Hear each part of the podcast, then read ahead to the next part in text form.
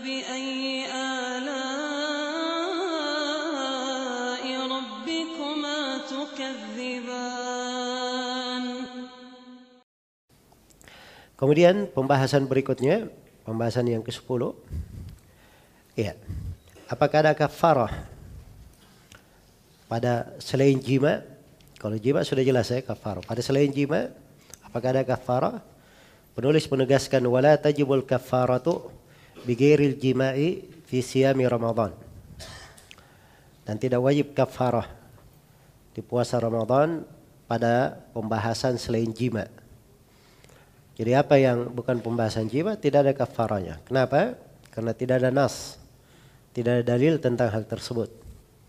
Iya. Tidak ada dalil tentang hal tersebut. Baik.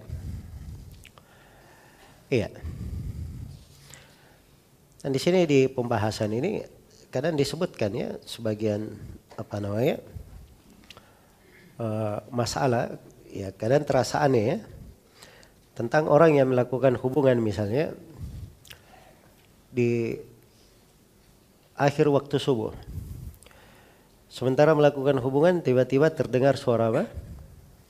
Suara adat. Iya. Ketika dia mencabut, apakah dihitung jima atau tidak? Nah, itu sebagian ulama menghitungnya jima.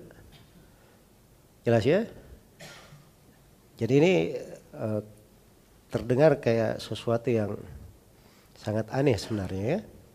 Karena masa orang yang mau berhenti mencabut harusnya kan dia berhenti kan? Kok dihitung jima? Jadi ini jadi masalah. Dia maju kena, mundur kena.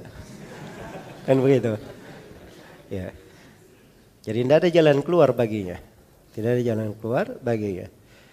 Baik, dan yang benarnya itu tidak dihitung ya, tidak dihitung jima. Sebab dia apa namanya? uh, melakukan hal tersebut bukan karena berjimat tapi karena berhenti. Karena berhenti maka itu tidak ada masalah. Kalau itu terjadi itu tidak membatalkan puasa dan tidak juga apa namanya membayar kafarah. Nah, ini perlu saya ingatkan saya ya. Ya secara umum kaidah umumnya tidak ada kafarah kecuali hanya di pembahasan apa?